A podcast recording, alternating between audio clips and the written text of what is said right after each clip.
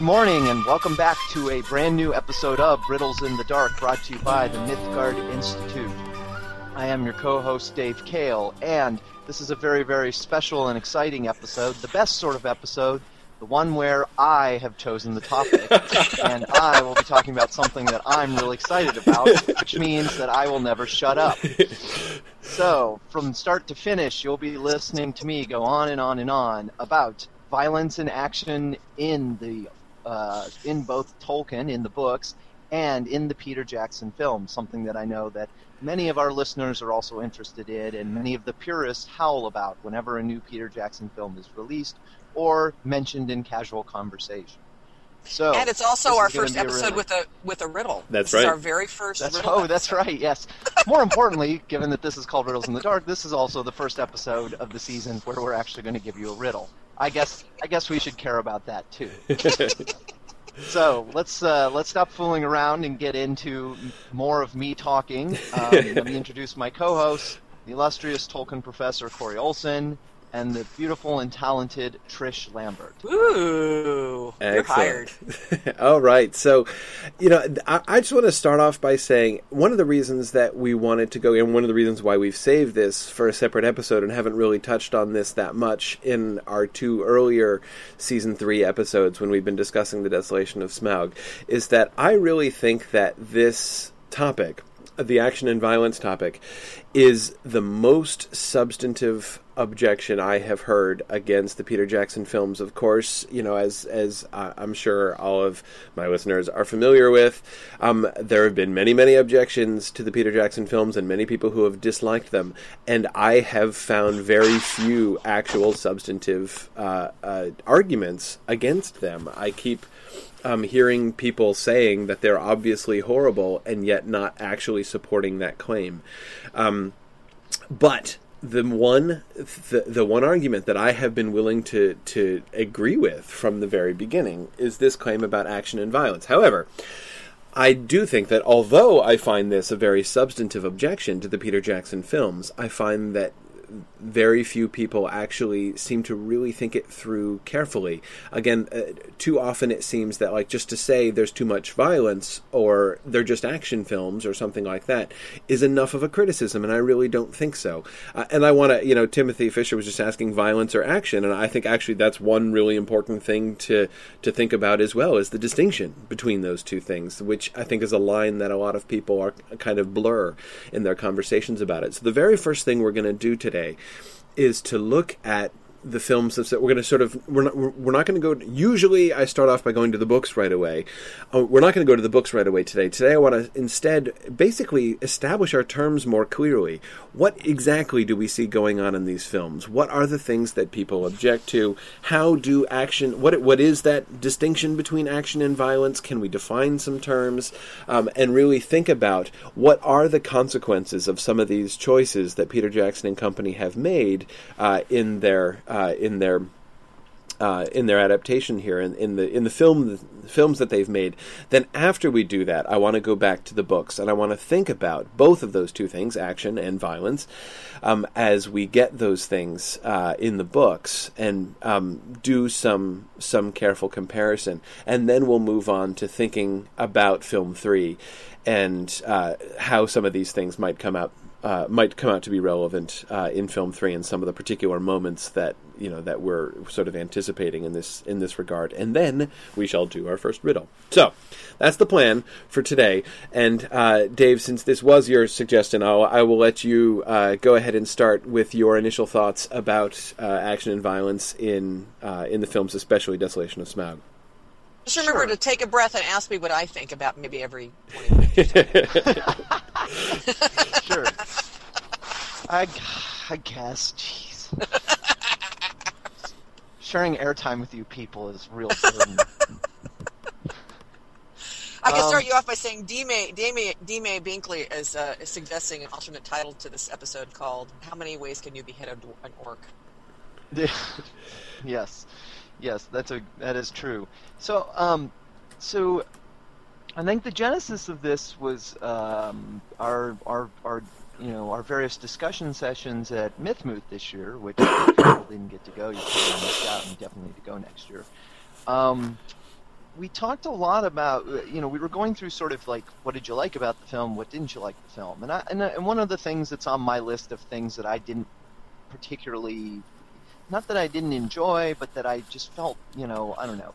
It, it, it felt long the first time I saw the film. It felt like it wasn't moving the story forward. Was the the Smaug chase scene throughout the Lonely Mountain, um, and uh, I think that is a good example of what you know what what an argument could be made that that is gratuitous action, not so much violence. It's not really a violent right. scene as right. opposed to barrel ride, which could be could be argued to be gratuitous violence, or um, the the chase scene through the towns of the tunnels of Goblin Town.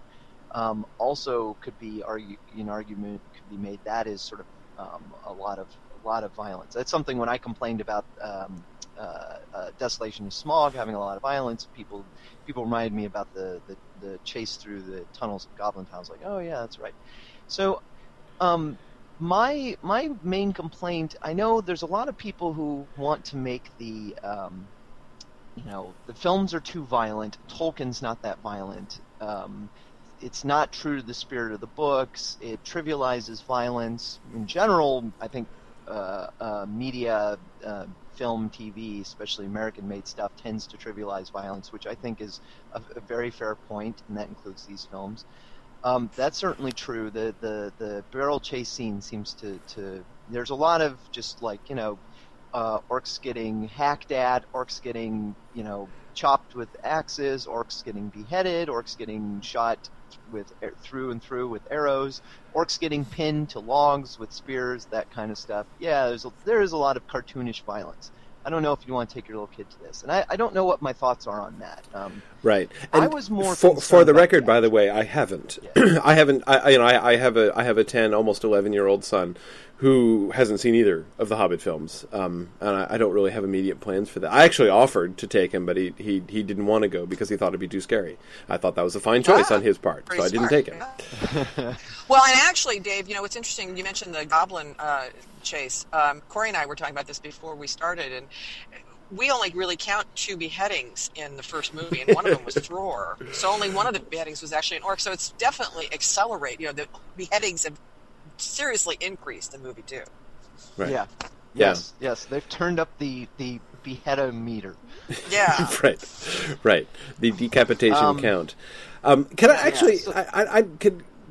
Could I jump in for some definitions? Yeah, yeah, yeah go ahead. Let's, go ahead. Let's, let's, let's, go. We don't have to just unload all, everything. yeah, because here's here here's one thing because you know, and, and I because I feel like this is almost almost like a vocabulary or like a theoretical framework issue. People the the words that people use most frequently to talk about this when they object to the violence are un, are gratuitous and unnecessary. And I want to make sure we define those terms or and think about those because I think potentially those are not very critical terms. They're not very useful cr- critical terms. To say that something is gratuitous is an interesting claim, but I think it's a claim that often people don't really think about enough. Um, uh, to, if something is gratuitous, that just means it's it's completely extra. It, it is on top. It does not. It is not serving an essential function. To say that, like, you know, basically, when I hear people say there's so much, there's so many unnecessary action scenes, what I'm kind of I, in my head, I kind of translate that as I didn't like the action scenes. Um, and to right, me, yes. to me, those two things are not the same. To say that right. it's unnecessary means that that you are drawing a reasoned conclusion that the plot that that that that no development of the plot and no development of character happens in that sequence. And I think that's actually very difficult to prove. Now you can say that you know the way it happens is you know that that that you, you dislike the way that it happens, but to say that it's unnecessary um, is I, I, again, I'm I'm I, I, tend to get uncomfortable. I get a little twitchy when people start talking that way because again, I find it difficult to prove. You know, take for instance one scene that a lot of people point to is uh, you know to take two two major sequences from the. Um, uh, from the, the Desolation of Smaug. We have the barrel sequence and the Legolas fighting in Lake Town sequence. Okay? Um, what is what actually is accomplished? Like, it's actually like sit down and think about this. What happens there? is anything accomplished there? I think you can say yes. Now, again, I'm not saying you have to like it. I'm not saying you have to think that it's excellent. I'm not saying that you say that that that we need conclude this is like uh, you know a good and inevitable thing. But I don't think you can say in either case that nothing is accomplished by it, um, either in plot or character development. Legolas, remember, is a focal point. Uh, you know, he is, uh, and we're going to talk about this more in our next episode when we look at the elves. But Legolas is positioned in the desolation of Smaug as like well not exactly the arbiter, but he's the central point. You know, you've got Tauriel and and I almost called him Thingol by accident. Thranduil. Um, I would have I would have been a little bit of a, a slip there. Uh, sorry. Um, anyway, what do we call that? Is that a Silmarillion? Uh, Silmarillion? I don't know. Silmarillion slip? Yeah. Slipperillion? Slipperillion? I, no idea. Uh, but anyway, um, uh, no, it's a it's a, uh, a, a copyright avoiding slip. Anyway, so um, we've got Thranduil and Tauriel, you know, clearly poised at you know two different poles um, of opinion, and Legolas, you know, perched there in the middle.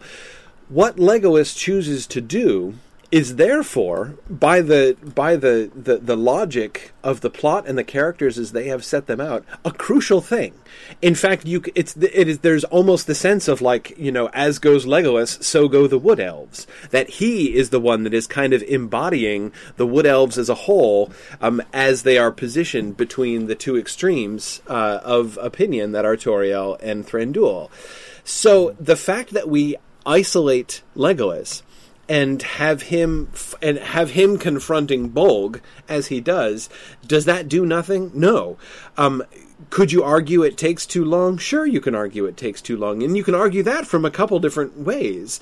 Um, that is, you can even argue that uh, I didn't even think that that action sequence worked very well merely from the point of view of the aesthetics of action sequences. I mean, speaking as somebody who quite enjoys action movies myself, um, there are you know not all action and fight scenes are created equal. Some of them are are are orchestrated quite elegantly, and some are not. And that one was not. I didn't think anyway. I, I thought that it was um, it was at best a B minus or C plus fight sequence between uh, Bolg and Legolas.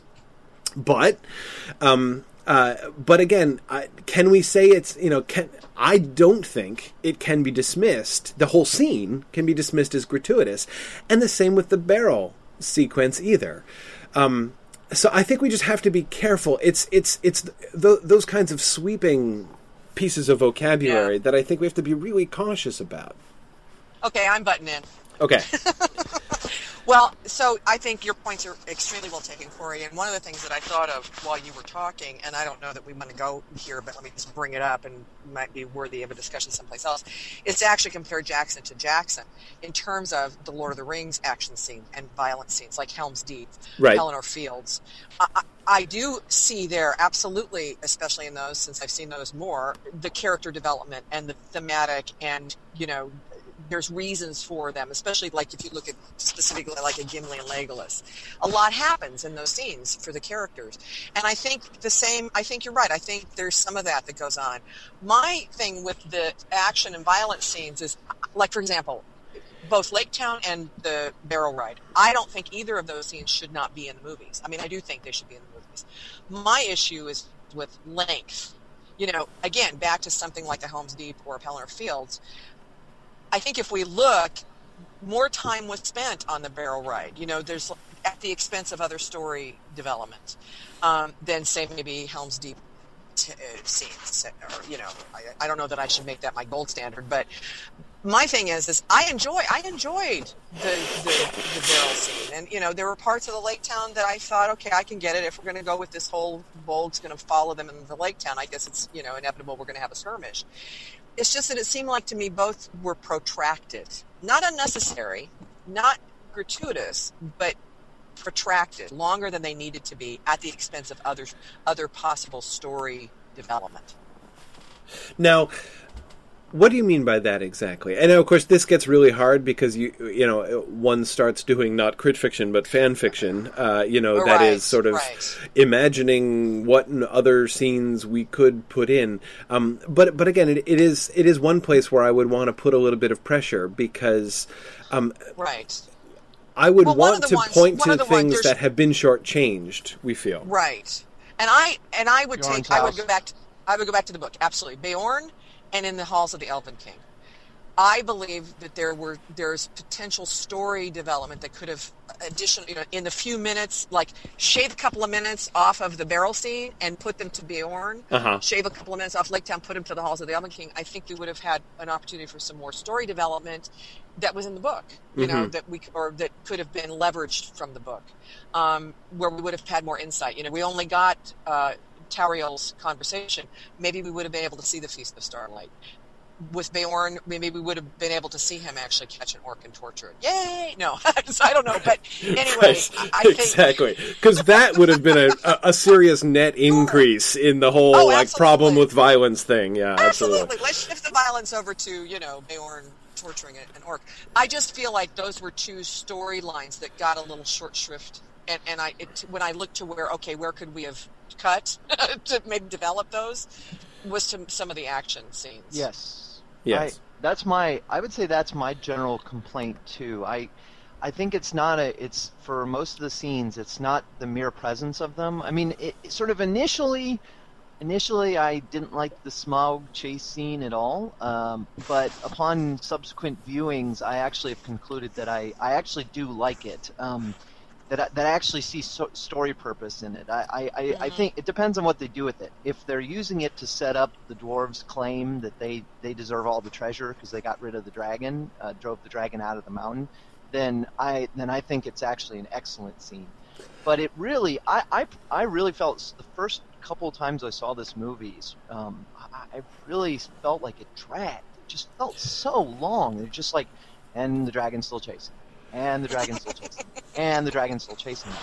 And there just there comes a point when the, um, in my opinion, where the story point, the story beats that this is serving, um, you know, which which I have entirely made up for myself. I don't know.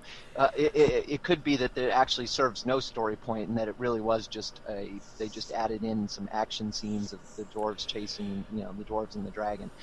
Um, but there comes a point where where um, it just it felt long, and then going back and thinking about the balance of the film, you start to think about all the various scenes that they didn't include that you were hoping to see, or that you only got, you know, that that, that felt very parsimonious, like Beorn's house. Beorn's house just went by like this, and I felt felt like there was more meat there, more character development it could have done.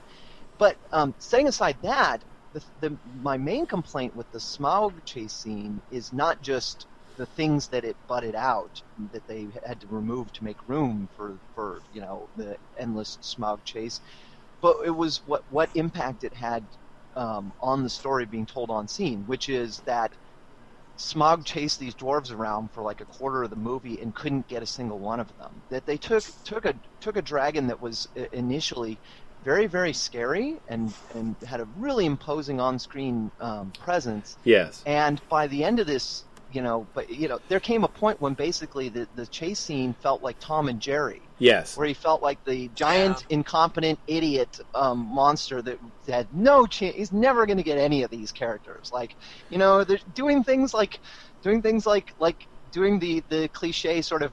Um, there's the thing right there, and he snaps at it, and it gets yanked out of his reach just at the last 2nd Mhm. And um, and I, I felt like they did him a they did Smaug a disservice by letting that scene go on for so long because it just came a point where you're like, geez, you know, come Plus, on, I mean, man. I mean, couldn't you know? Couldn't somebody have at least gotten singed?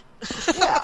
Well, and also Right. he can smell dwarves on Bilbo, but he can't smell dwarves fifty feet below him. Yes, You that know, like- that I, I, I- agree. Some of those scenes were very serious strains to disbelief, and and you know, and I would I would even subdivide here because you know I've talked about suspension of disbelief before in regard to this to Yeah. this last scene, but it's different. You know, the kind of the way in which I have to suspend disbelief when I'm watching Thorin floating on a river of molten gold in a metal wheelbarrow is different from the kind of suspension of disbelief I have to have when I'm, say, watching uh, the entire company fall hundreds of feet down a shaft uh, and nobody get injured in film one.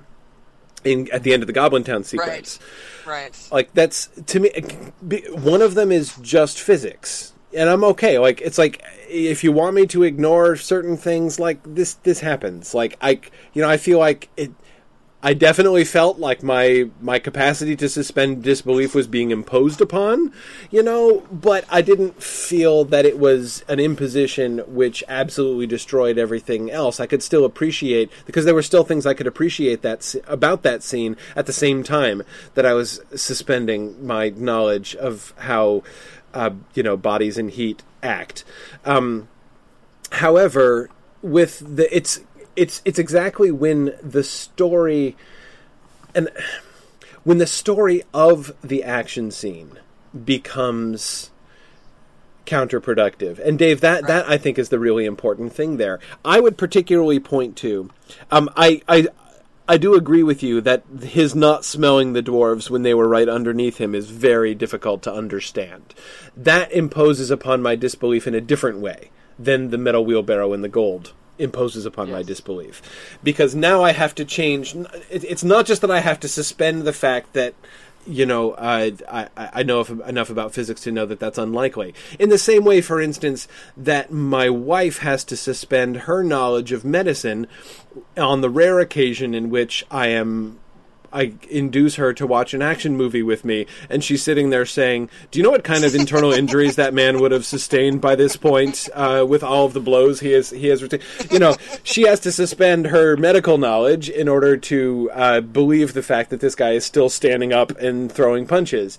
So, um, you know, like those two things I consider on the same level, and you know. In some ways, that kind of suspension of disbelief is almost like a convention of of films in general, uh, and and and even action films in particular. But again, with Smaug and with Smaug there, I have already, you know, in watching a fantasy film, I'm already you know I'm already investing in their secondary world with this dragon, and they've undermined that in that scene, and that is that that that. So I agree that one moment is a bigger difficulty to me. Um, frankly than all of the beheadings in the film are a difficulty to me. Right. that that's that that's a bigger difficulty. And dave exactly as you say the fact that they seem to make smaug to be almost impotent at the end. It's not that i was really cheering for several of the dwarves to actually die uh, in that sequence but um, but you're right. It seems like he is he is he is definitely lessened.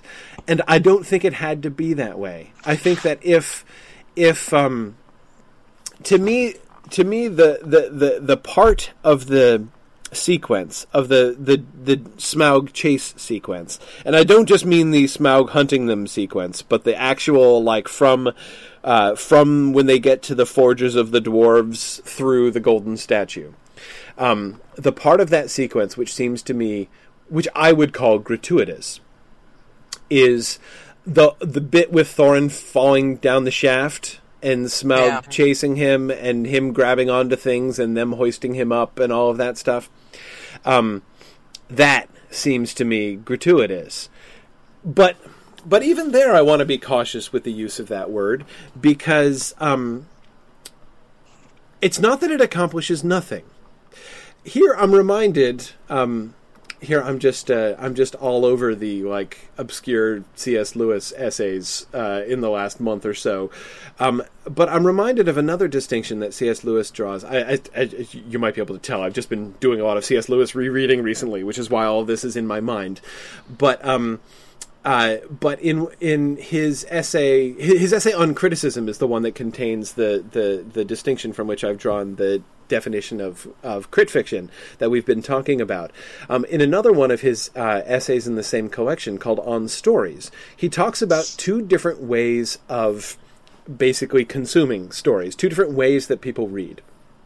And when people read uh, that that basically, in particular, he's thinking of stories that would be called action stories, um, adventure stories. Um, I mean, he's talking about things like Rider Haggard and uh, um, and uh, uh, um, uh, I, like th- things which which were sort of dismissed as boys' adventure story, uh, the Three Musketeers, that kind of thing, and.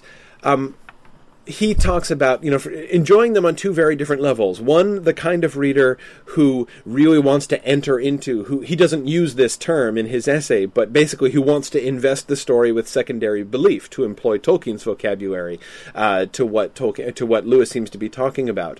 Um, you know that he was giving for, uh, giving examples, for instance, of the times when he enjoyed uh, reading uh, you know frontier American cowboy and Indian stories when he was a kid, um, and that it's it's not the it's not just like the excitement it's not just the adventure uh, that he was interested in but but it was the whole atmosphere of it you know that what he really longed for was the whole you know the whole like the, the, whole world of the frontier and of Indians and everything else. Like it's it's imaginatively entering that world that he really valued about those stories. But he found you know in talking to people that there are many people who in fact didn't enjoy that element of it at all. And really were just interested in the suspense you know in the protagonist getting very very close to death and then finding suddenly a way to escape.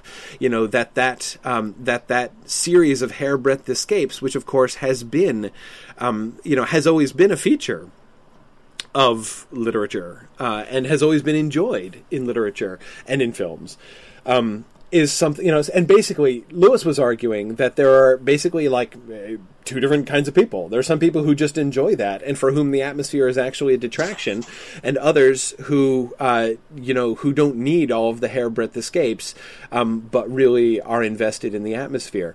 The whole thorin plunging down the shaft and smaug falling after him See, I'm I'm I'm I'm leery to call it gratuitous because it does serve a purpose. It builds that suspense for people who enjoy that. For people for whom, you know, their consumption of the story is going to be like their their enjoyment of the story is going to be increased by that kind of suspense. I'm sure that was probably effective uh, eh, because that does seem to be the effect that it's designed to have. Um, and kind of like Lewis, I don't myself. I, I, actually think I enjoy it more than Lewis does, based on what he was saying. Um, I don't find that kind of enjoyment totally alien at all. I, I, I, kind of like it actually, but it's certainly not enough for me. And it seems to me I, I would sacrifice some of that, um, especially when it decreases from the integrity of the rest of the story. Dave, in exactly the way that you're saying, if the result of adding more hairbreadth escapes is to diminish Smaug, um, and to reduce his impact as this sort of mythic dragon figure, which they did do a good job setting up, I thought. Yeah. Then, then I think I, I, I, think it's a pleasure for some too dearly bought, um, and therefore yeah. I don't like it. Um, but but but again, even there, I don't want to say there's nothing there. There is something. It's just not something that a lot of people, uh, a lot of a lot of people who, you know, uh, analyze books and movies and listen to podcasts analyzing books and movies, perhaps tend to enjoy primarily. Um, well, you know that's kind of walking the crit line right there because you know that is the true the, the thing that's true about movies today in the commercial world is, you know, there are particular demographics and audiences that need to be, you know, satisfied. And I, you're kind of, you know, you're sort of saying that, but not quite saying that. well, basically, the reason I, I yeah, exactly. I, I, am avoid trying to avoid saying that for exactly that reason because that would because because that would be crit right. Because again, to me, it doesn't matter why it's yeah. there. Maybe it's right. there to satisfy. Maybe maybe Peter Jackson was thinking, let's throw a bone, you know, to the sixteen-year-old boys. And by the way, the closest sixteen-year-old boy of my acquaintance, being one of my nephews, loved the Desolation of Smaug. Um, yeah. uh, but anyway, uh, um, but that is uh, kind of what you're saying. I mean, well, what you just said is like no, people. What I'm saying is, other people get into the right, exactly. And what I'm saying is, it's there. I mean, I I don't see any. Uh, you know, when I look at that sequence, that that little section of the sequence, the Thorin in the mine shaft section of that sequence, um, there I don't see that any serious character development or even like symbolic, emblematic stuff, which is going on in a bunch of other places in that Right. sequence. I don't see any other. Um, uh, any other thing happening in that moment other than suspense, other than adding another hairbreadth escape um, by Thorin. And see, Kate, what Kate Neville just said is my own suspicion too. Kate says, "I suspect that PJ likes that sort of thing himself. So do I." Um, Right. And that's why. That's why I. I it, m- much sooner than I would even even if not just to avoid critfic, much sooner than I would say they're throwing it in to satisfy sixteen year old boys. I would I would I would sooner theorize that Peter Jackson really likes that That's kind of true. thing. you That's know? true. Um, so uh, he broke away from Philippa's restraints. yeah, maybe, maybe. Um, This is this is all Corey's Actually- polite. This is Corey's much more polite way of uh, saying the the um, the often often tossed um, accusation of, oh, they're just throwing that in there to cater to the lowest common denominator, John Q. Right. Public, who doesn't care about the story, hasn't read the books, and just wants to see dragons running around on screen and people, you know, lopping off heads. Well, no, no, darn it, I am not saying that. I am not saying that. And actually, you know, it's it's one of the things. Really, it sounds an awful lot like that. It's- Basically, you're, hypo- you're you're you're hypothesizing that there exist people for whom um, for whom this was really adding to their uh, their enjoyment, of the film. well, no, the- I, I I'm the- I, I'm, the, I'm uh, that I'm not really hypothesizing. the the snobbish and and the snobbish way of viewing, you know, and and those people are exactly lowest common denominator John Q. Public. Basically, the, the next the next snob step to take after that is. And those people don't appreciate good movies. They just want to watch action and uh, special. uh oh, uh oh, fighting words, fighting words. No, I, I, I'm not making that claim. I'm just saying. You know, it's the old "I'm not saying, I'm just saying" defense. No, no, no. I'm no, I, I'm just making I'm- noises without actually asserting them as my opinion. I am att- no, no, no. I am attempting to make a distinction. The distinction is between doing analysis of the thing and spe- and uh, the, again Right. the, the importance of the crit fit crit fic distinction is not to depart from the analysis of the text for the sake of speculation about people's motivations that we don't actually know about, and even if we did, I wouldn't especially care about. Um, what I'm saying is looking at these sequences. So when like when when we consider the action sequence, like when we consider the dragon sequence, there are several moments in it, and this is why it's another reason why I get uncomfortable when people want to kind of wave their hands and dismiss the action and violence in general, or even throw it all in the same pot, because I don't think it is in the same pot. Um, I think that the, we- if we look at it really carefully, we can see some a- some elements of those action sequences are doing some things, and some are doing other. I'm not talking about John Q. Public. I'm talking about that one section which seems to be doing one thing which is to be adding suspense, to be adding a hairbreadth escape. I don't see any other function of the of the mine shaft segment of that fight. let me give you. Um, And and, and, and, and and so anyway, so and, and I'm saying so basically, I'm trying to create a distinction between those and and, and other uh, action things. Now, there I was from then.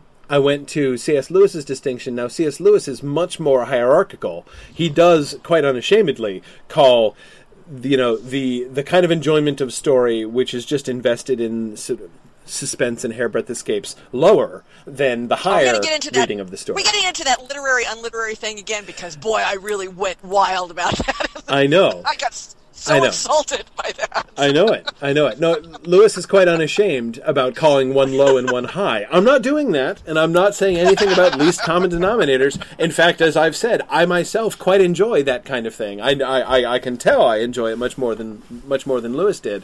Um, and as I said, I'm I am I am I am a sucker for action movies, actually, in, for similar in similar ways uh, and for similar reasons to why I'm a sucker for sports, actually. But anyway, um, Well, let me, give you another Yeah. scene because this, in, in kind of the same theme. Kate Neville a while back brought this up, and, and she talks about um, the flying bomber versus, and, and actually, this is within the story itself. I think it's a really good point. She says she thinks the bouncing bomber was fun, but didn't add anything to his character or understanding of the dwarves, or I, I will add to the story. And in fact, and I think this is the point that I think I would like to discuss with you guys, I think it's slightly distracted from Kili's heroism as portcullis.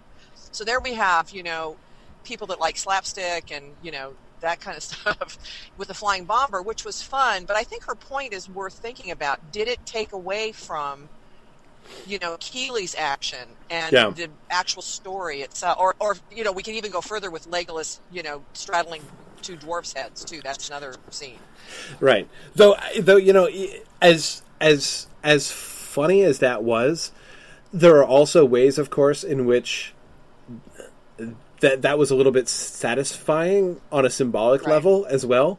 You know, I mean, there are ways in which I mean, it was it was it was it was funny and it was clearly comical.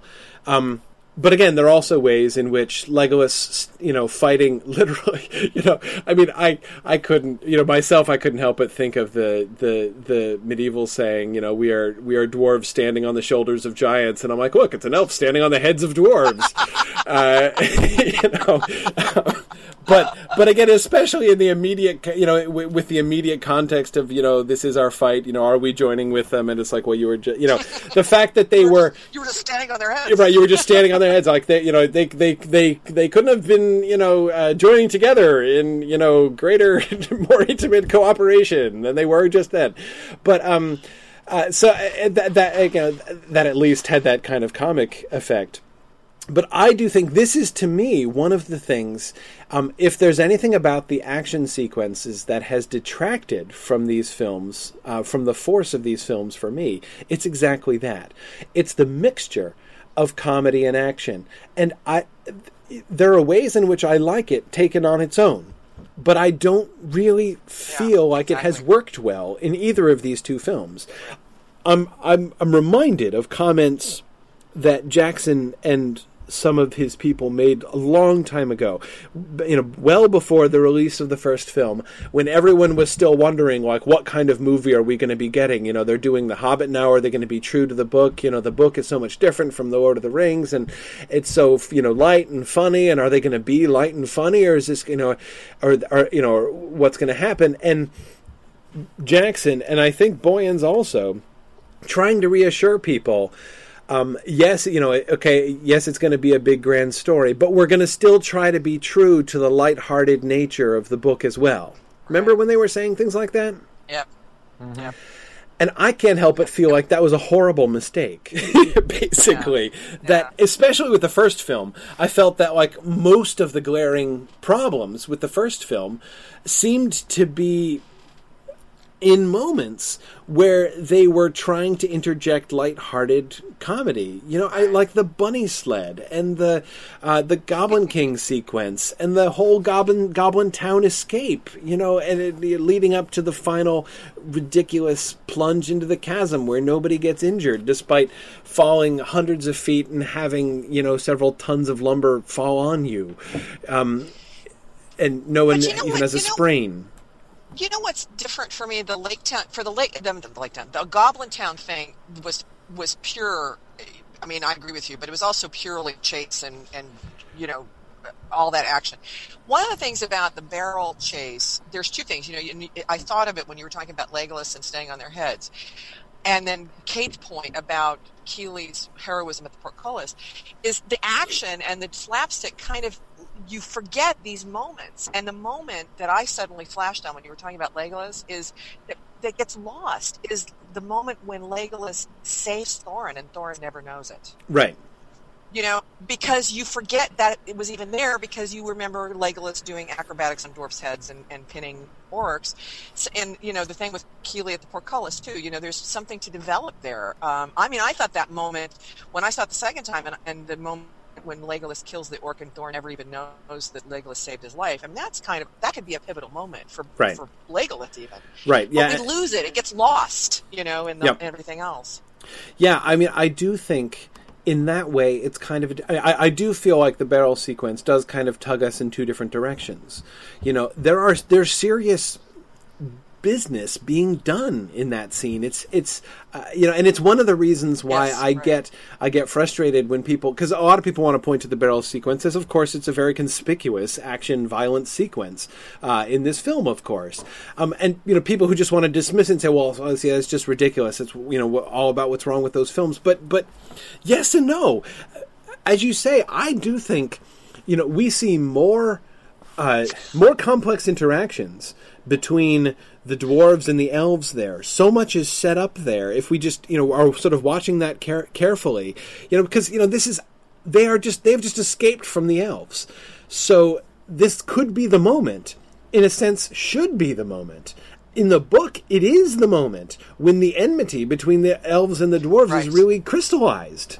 You know, you held us in prison and we escaped despite you, um, and you know, and so don't expect us to look with favor upon you when you come begging to our door. This is Thorin's point of view when the Thranduil shows up at the gates of the Lonely Mountain, right? um, whom I remember with small kindness, since I had to escape from your prison where I was kept unjustly. And then at the same time, uh, you know, the elves are like, these were vagabond dwarves who could make no account of themselves, and now they've escaped, and so, like, now we have reason to think they're dodgy and especially dangerous somehow. Um, I mean, in, in the you know in the movie in the movie, Thorin's going to say you held me in your dungeons for five minutes. right, exactly. And I didn't enjoy any single moment in those five minutes. Um, but uh, but anyway, so so no, it, it, it's it's um. So so yeah, but but but again, in the film, what we get instead of that, instead of just them escaping and like the elves like watching them go down the river or something, or discovering about it later and being like, you know, darn those dwarves, I hate them, and the and the you know, I mean, basically, instead of it being that moment, we get that that that moment of of conflict when the when the conflict has really exploded between them and it seems like violence should be breaking out in fact between the dwarves and the elves that instead Right. gets diverted to the goblins. In fact what Jackson has done with the barrel sequence is create a little mini preview of the battle of five armies. I was just going to mm-hmm. say that it's kind of setting up what's going to happen in Battle exactly. Of Five Armies. and you know i like that. And the way you know the whole like th- uh, uh, um, uh, uh, you know legolas saving thorin's life and thorin saving legolas's life back and all of that happening in the heat of this battle. Now instead of just having the bad feelings that they could or should be nursing after the imprisonment and the escape now we also have that complicated by like and we kind of saved each other's lives and gosh uh, although we don't like each other and both of us are kind of stubborn we're kind of on the same team aren't we you know that that, that there was there was a richness I felt that came from that action sequence, but it does seem to be undermined by the comedy. Now, I do want to just step in here as the timekeeper and say we have, according to our schedule, about 20 more minutes on the topic, and I know we wanted to talk about uh, Tolkien. Oh, yeah, we and also maybe that. talk a little about movie three. You know what we think this might mean to movie three, which actually we could probably do as part of the riddle. Yeah, yeah. Um, Sorry, Dave. We, we didn't really let Dave talk. no, I know we didn't let Dave talk nearly enough. No, no, I got my, I got my points in. Maybe we can. Okay. Why don't we, but let, us see if we can sort of tie. Um, well, let's go on to Tolkien and then see. Let's let's Yeah. um, let's see if we can tie it, knit it all together, as opposed to just um, uh, just like, well, we've run out of time. right, right. No, exactly. This Well- is our challenge. We Yeah. must do this. In 20 one one of the things with um, with Tolkien and violence, I do think that sometimes when people are watching these films and saying, "Gosh, there's they're really violent," are are are far too quick to play the Tolkien is against violence card. And so like it's appalling that something that claims to be based on Tolkien would have so much violence in it. Um, it's not that I don't think they have a point because I do think that they have a point, but I think that that point is generally made far too simplistically. The fact is, among people who dislike Tolkien, one of the objections that they have to The Lord of the Rings is that it glorifies violence. Now, I think they're wrong, but that's one of the claims that they make. So we have to confront that fact that um, that and and not just violence, but war in general. right. Um, and so this is something that we cannot blind our eyes to. There is quite a lot of violence in Tolkien. There is quite a lot of death in Right. Tolkien.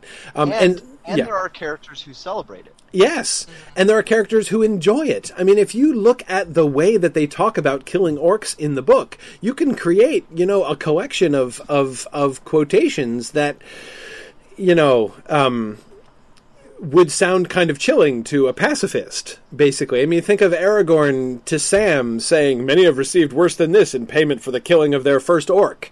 Um, you know, think of the of the you know the the the competition that Legolas and Gimli have.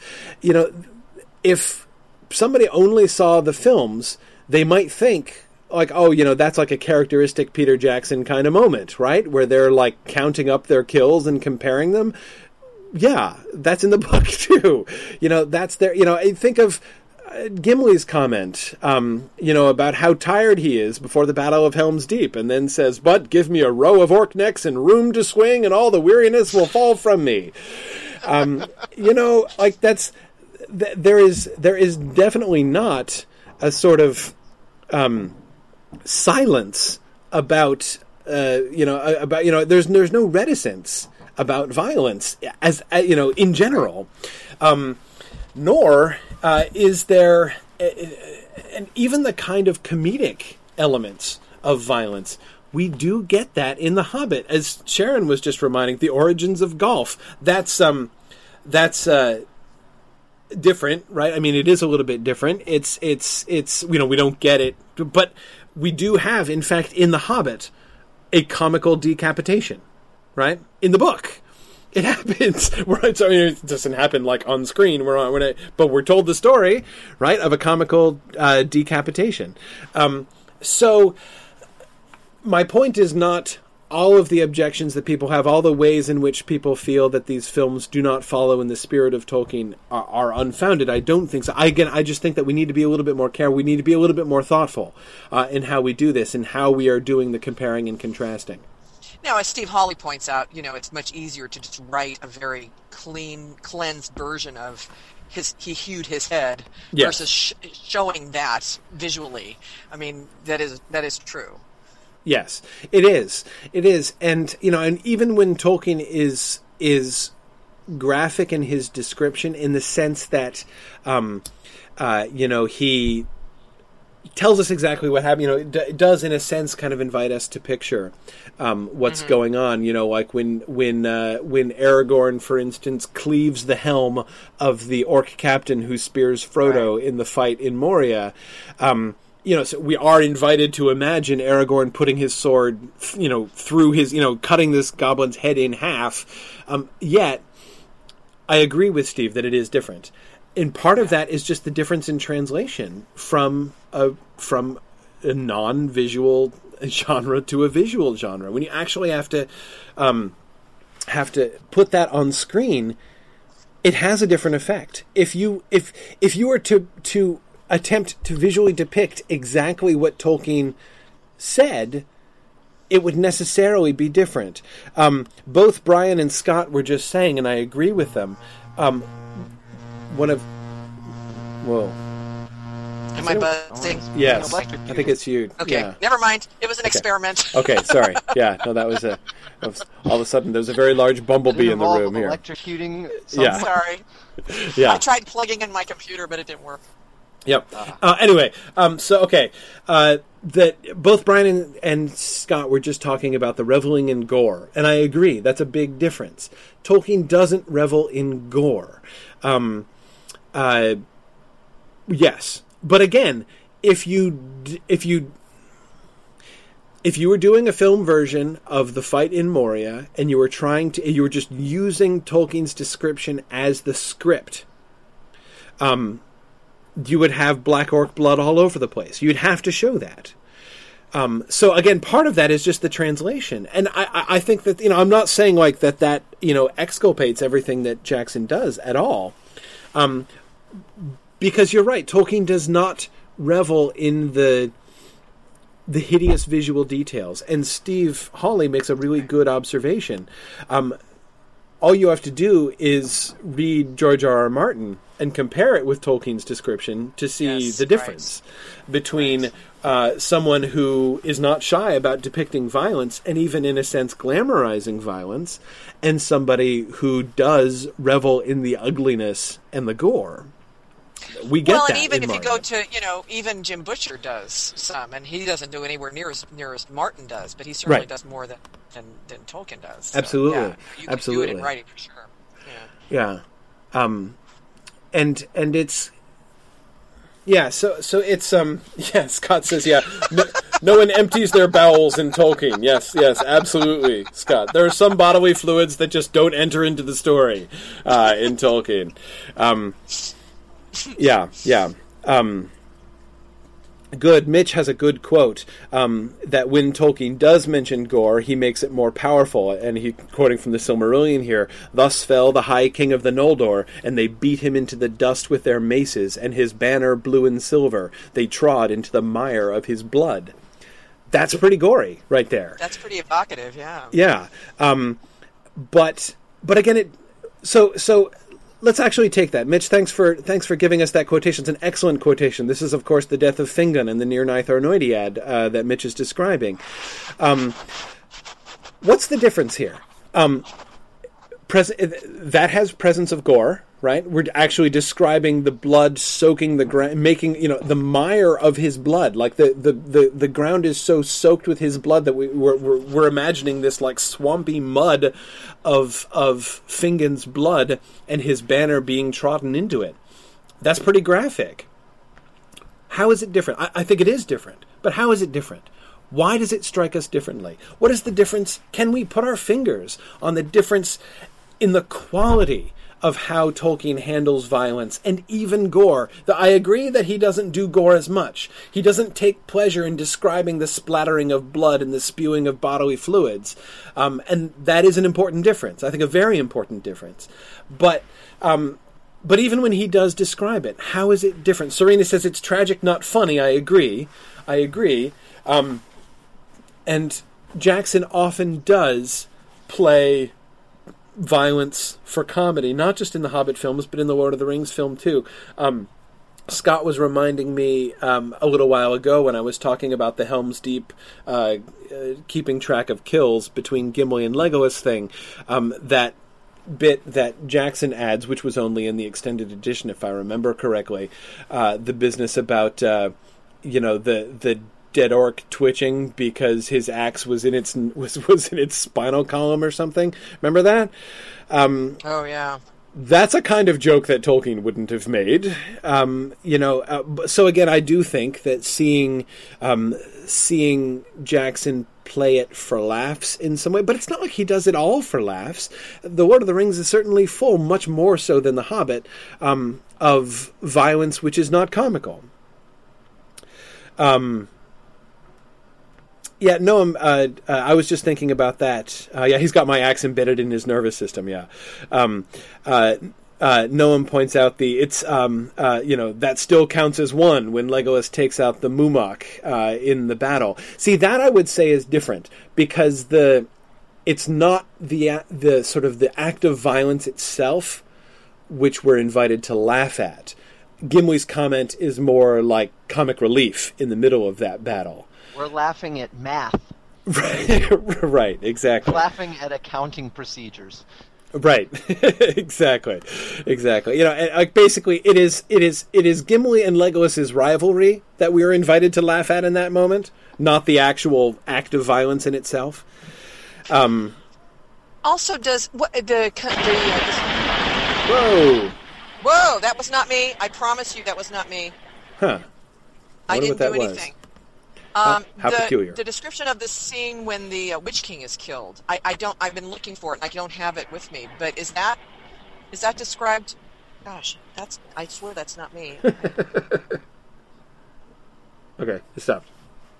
Um, when the Witch King is killed, I can't remember. I don't have. I, could, I don't have it to hand, so I can't look it up. Um, is that graphically depicted? I can't remember. The Witch King's death itself or actually, well, the, the killing of Theoden and then the Witch King and then uh, Eowyn, yeah, smiting the. the Cer- certainly, Theoden's death isn't. I mean, you know, he mentions his body being broken, but you know, we, we never really hear like what injuries he has sustained exactly. Um, we just know that he's been crushed under his horse. Um, and I remember, didn't, didn't the claws of the creature get, d- dig into the horse? Yes, so yes, I, they do. I would remember that. yes, you, yes, you would. Uh, uh, yeah.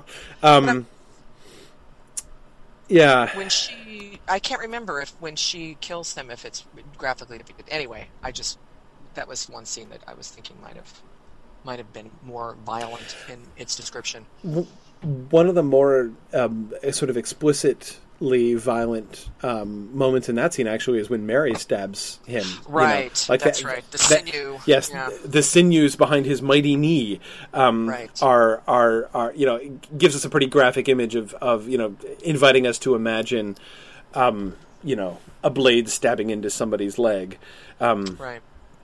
uh, yeah, and I, I yeah, I, like uh, Scott, I also find um, the adjective "mighty" applied to knee has always made me happy. I, I, I can't really explain why, but anyway, um, I. Erica Smith asks an excellent question. Could I draw a comparison between Tolkien's description of violence and descriptions of violence in medieval literature like the Song of Roland? Yeah, um, medieval descriptions of violence uh, are very graphic. Um, you get people chopped up all the time. Um, in Arthurian stories, you know, you're likely to find out, like, it, when Lancelot rears back and hews somebody with his sword, you're likely to get a description of exactly how far down the body, the torso, his blade travels before it stops. Um, you know, it's it is sometimes cartoonish, but it is often not.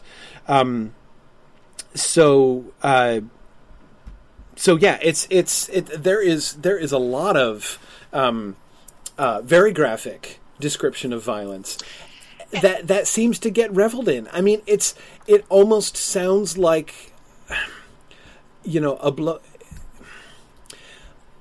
I always kind of get the impression in some medieval literature that it's kind of obvious. It's different from modern literature about hand to hand combat.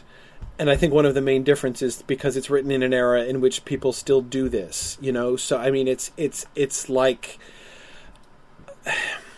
it's like it's more like hearing a football player describe a football game play by play. You know, I, I, that that um, they would have related to this a lot more. More of the people who were listening to this would have done this. Um, you know, it's it's something that they can directly relate to. When you're reading a modern fantasy book which describes, you know, swords and battle axe warfare, um, you're distant from it, you know, and and you know you can kind of choose as a writer how you approach that, um, but you're not going to get the same kind of. Um, um,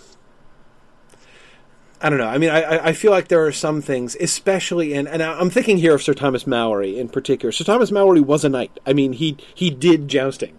You know, he has fought with lance and sword against other people, um, both in tournament and in war, and um, so when he's describing knightly combat, um, he's not not describing something he doesn't know about. Um, but he clearly really likes it, you know, and he, um, uh, and and there's there's a kind of professionalism to it. I don't know, um, but um, Um, you, we, you and I talked about before we started about um, Tolkien's alternate version of this. Wasn't uh, Rateliff talks about you know the idea that he had at one point of Bilbo killing the dragon, and then Bilbo gets annealed in the dragon's blood. yes, That's that's a fairly mythological or medieval yes, thing. isn't it? Yeah, yeah, no, definitely. I mean, that goes back to that goes back to Fafnir and Sigurd. Um, but yeah, I mean, true. At, um, uh, Bilbo being completely coated in the blood of Smaug and, in fact, washed out of um, the the treasure chamber on the tide of Smaug's blood was Tolkien's plan A for how the death of Smaug was going to come about. Um, yeah, and Sharon is reminding us not to forget Grendel's arm uh, wrenched off and then hung up on the wall Oh, as a trophy. Um, That's right. that was quite that was quite um, that was quite possible. Now uh, Brian was asking if they if there was the same kind of impulse towards slapstick and violence. You know, not always, but sometimes. That is not exactly slapstick, but people would joke. I mean, they, they had a pretty robust sense of humor about this kind of thing. I mean, uh, um, people did make. I mean, sometimes characters in medieval epics do make kind of macabre jokes after they strike the death blow against somebody. Um, this happens in Homer.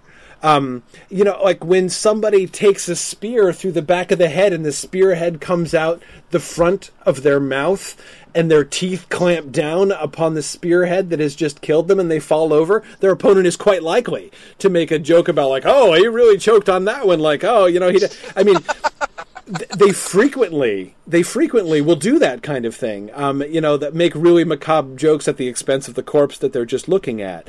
Um, so, so, but but again, that that's different. The spirit of that, I think, is different from violence being comedic in and of itself. Um, that seems to me much more of a modern thing, of a movie thing, frankly, where the violence is all fake. Um, and uh, I mean, you know, to give one extreme example of this, um, my wife, who uh, is a medical person and really dislikes watching scenes of people getting physically damaged on screen.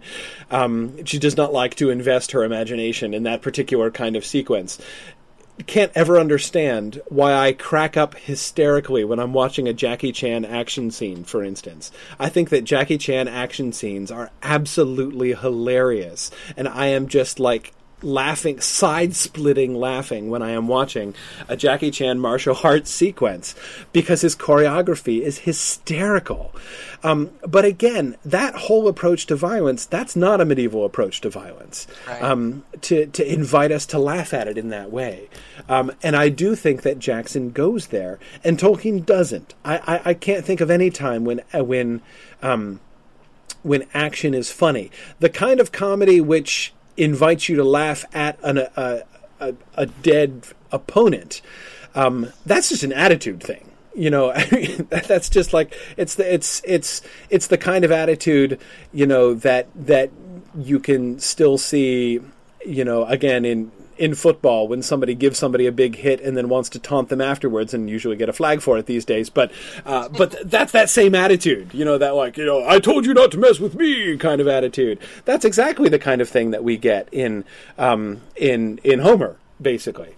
Um, but anyway um, it's time to it's time to wrap up and yeah. segue to the riddle. So, yeah, it is. I mean, okay, I, want, I, I, think Dave's Dave's got a good point in the sense that we just don't want to like shift gears suddenly. But no, um, we don't.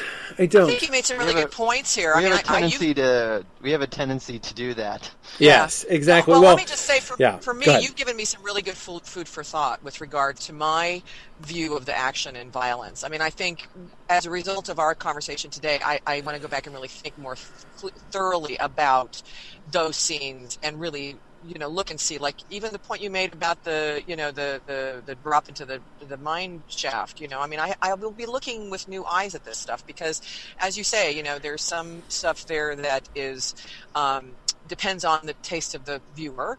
And then there's also stuff there that um, is story you know it's like how how else would you have developed or shown this side of the character without that being there kind of thing? So i need to really go back and think of that. Yeah it is really difficult. It is really difficult. Um, uh,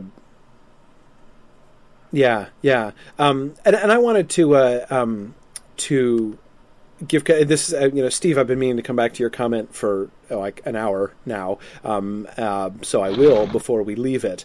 Um, Steve Holly was making the comment. Steve is uh, is a combat veteran himself, uh, and was saying that he actually he finds it interesting how how non explicit Tolkien's depiction of you know how non gory and explicit his depiction of violence tends to be, um, and that you know his his his sense of this. You know, he, he, said that his his opinion is that uh, you know he, he says that his preference is not to see uh, modern realistic portrayals of violence in movies, as he's gotten his fill of that in his real life, and his opinion is that Tolkien might have felt the same, and has th- thus chose to depict combat uh, in more romantic terms. Um, and you know, I think that there's something. It's one of the paradoxes. I think, you know, and it's something that I always immediately think of when I hear Tolkien. Unfriends, unfans who uh, who say that he's just glamorizing violence, and and and and and often I've heard people who know nothing about Tolkien call his depiction of war naive. Like, this is such a naive, romantic depiction of war. War isn't really like that. Well, of course, Tolkien knew exactly what war was really like, far better than most of the people who make that criticism, of course. Um, he was in the trenches. He would have, you know, there was none of this was a mystery to him. He knew what real war was like, and yet made the choice to depict war in the way that he did. Both the choice not to shy away from the violence, but also to handle it uh, in a particular way. And sort of thinking, going back to going back to uh, the passage that Mitch was reminding us of, which was such an apt quotation um, of the, the, the really gruesome um, death of Fingon and uh, and the mutilation of his corpse after death. Um, that is.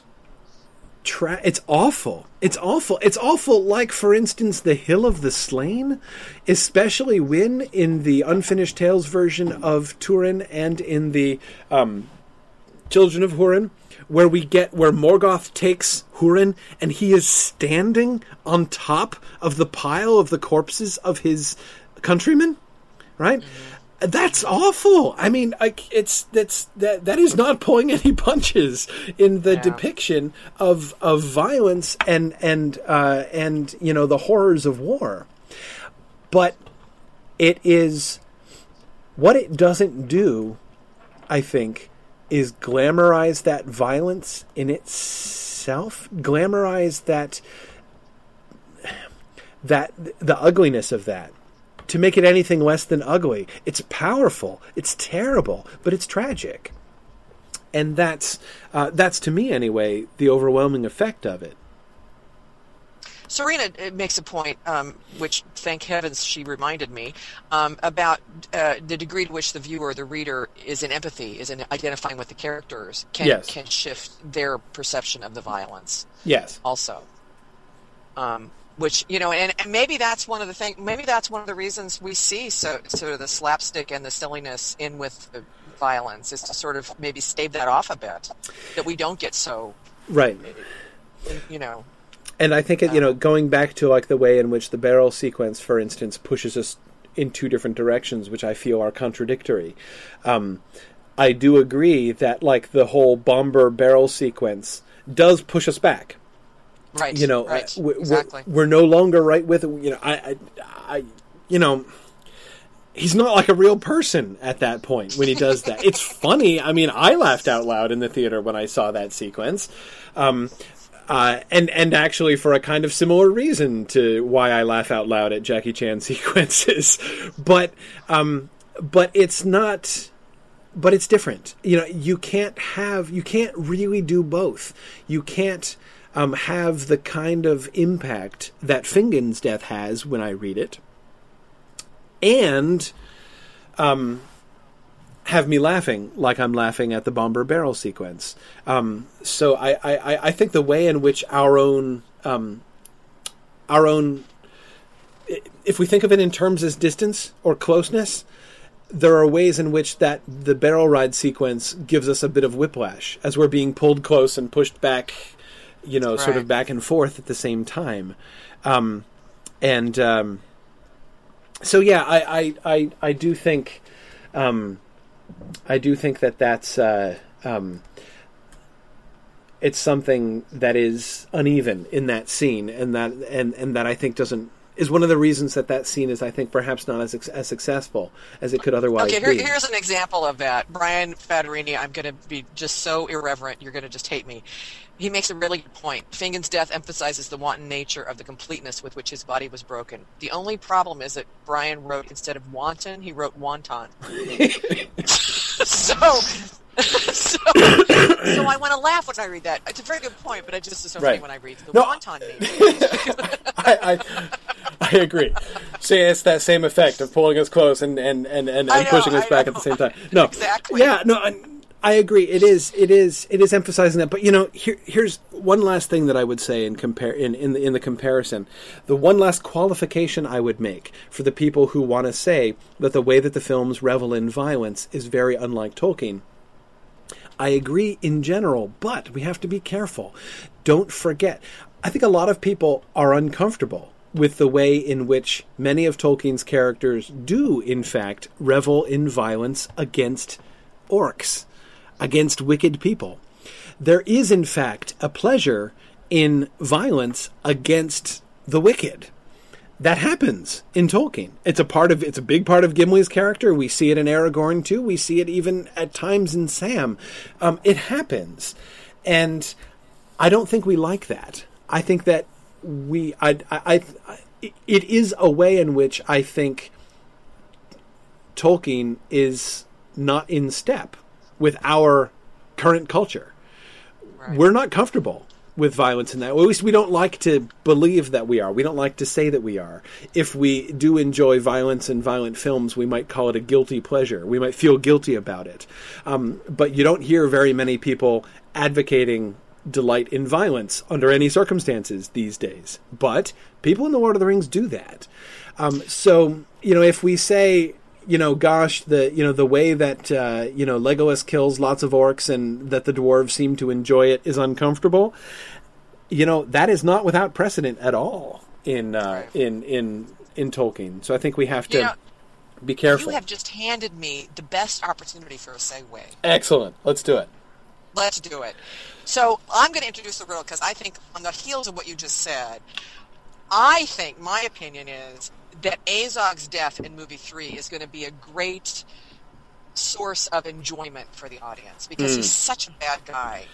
And you know, I mean, we know he's got to die first of all, and but how he's going to die and who's going to kill him is really the what our riddle's about today. Right. So that's my introduction. Now, Corey, I'll Okay. let you go on. All right, good. So we do need to think about thinking forward to film three. Yeah, our question is going to be who kills Azog, um, and this is uh, the Battle of Five Armies. Of course, is is the obvious, um, th- the most obvious sort of locus of action and violence in uh, in film three, and. Uh, you know, there are lots of things that we can think about. That's going to be, to me, a really fascinating scene. That is, what I'm going to be most interested to see is are they going to go in the same direction? Are we going to get Yeah. pushed and pulled in the same way? Because if anywhere, the Battle of Five Armies should be where we leave comedy. Please let us leave comedy aside.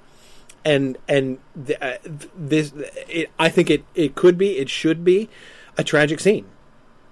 Right. Um, and uh, I um, I think that it will be fascinating to see if they choose to depart because if if their kind of own internal justification of the um, light-hearted tone that they are interjecting, and which it seems to me primarily in the combat sequences, um, if their justification for that is following the lighthearted tone of the book, well, the book ceases to be lighthearted at that point. Are they too going to shift and cease to be lighthearted? Um, and if so, when? You know, at one point in book three, is that going to happen? Um, so I will be very interested to see that. Um, uh, yeah, Steve says it should be a desperate struggle with a bittersweet victory. I agree, um, and I'll be fascinated to see how closely they stick to that kind of uh, to that kind of an idea. Um, Well, and you know, Jackson's capable of that. I mean, Pelennor Fields was not. There was not a whole lot of slapstick in that, and for Right. sure the the battle before the gates of Mordor, you know, was was pretty serious. So he- we know he we know he has it in him. yep, yep.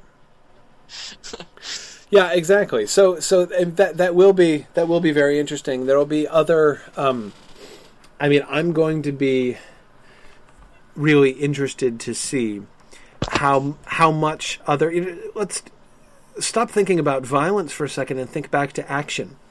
Um, where are places? Do you guys have any thoughts as to where you think Jackson is most likely to add action sequences?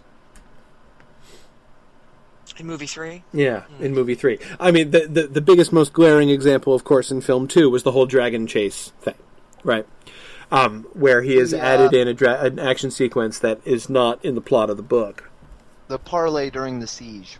Yeah, yeah, well, and you and you know, I I'm a little concerned that he may make that the battle of three armies. You know what I mean? It's like he may actually have there be some sword some swords ringing amongst the Yes. three before the orcs show up. yeah, Yes, it, it seems it seems far too tempting to go a little bit further than Tolkien does. Yeah, Um, Yep. exactly. yeah. I agree. And- I, I don't think is I don't think in and of itself that's not an indictment of um, No, of Peter Jackson, nor is it a complaint, nor is it a foreboding like oh God he's going to do this. It's just an observation. I don't I don't know whether Yeah. it'll be good or not. Yeah, yeah. Serena says specifically an action sequence added before or during the handover of the Arkenstone. Yeah, it seems to me that the time um, between which the Thorin and the dwarves fortify themselves in the Lonely Mountain and the army of Thranduil and the Lake Men show up. Um, you know, from that point through to the battle of three slash five armies, um, that seems to be the place where it's hard for me to imagine we're not going to get some more action at some point.